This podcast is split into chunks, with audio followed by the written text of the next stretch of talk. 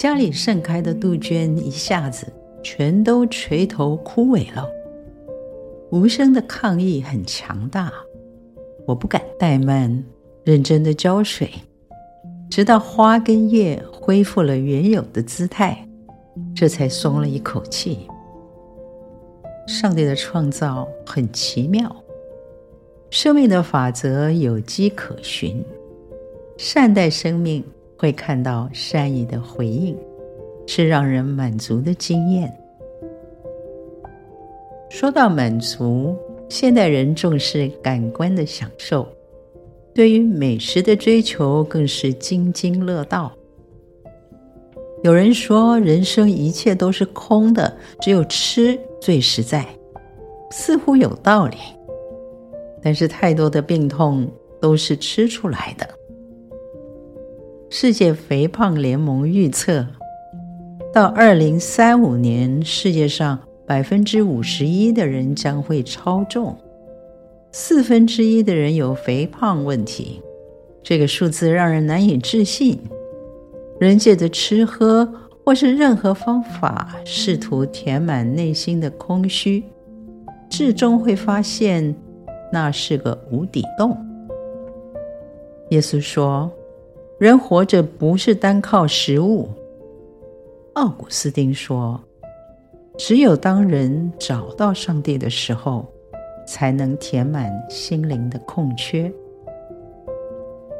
西元前九世纪，上帝借着先知阿摩斯对以色列人说：“饥荒必临到这地。”这饥荒不是因为没有食物，不是因为没有水。而是因为听不见上帝的话。今天，愿我们渴慕上帝和他的话，让我们的心灵得到真正的满足和平安。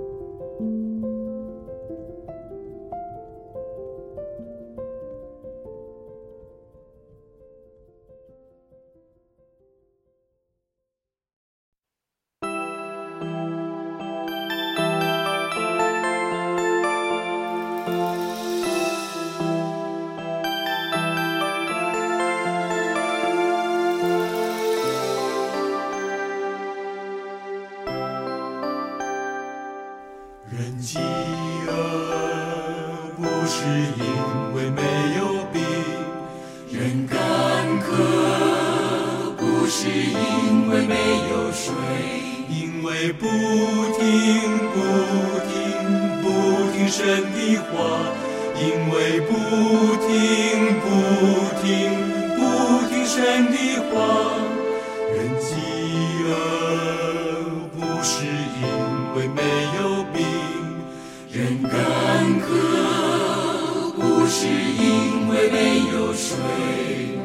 耶稣说我是生命的粮。”耶稣说：“我是生命的水。”到我这里来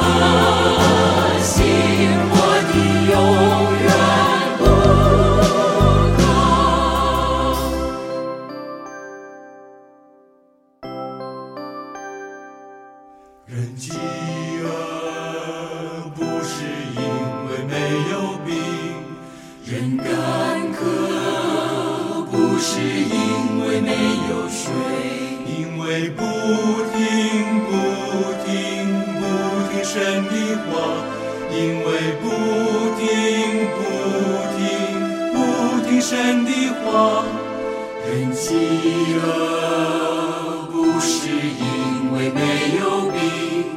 人干渴，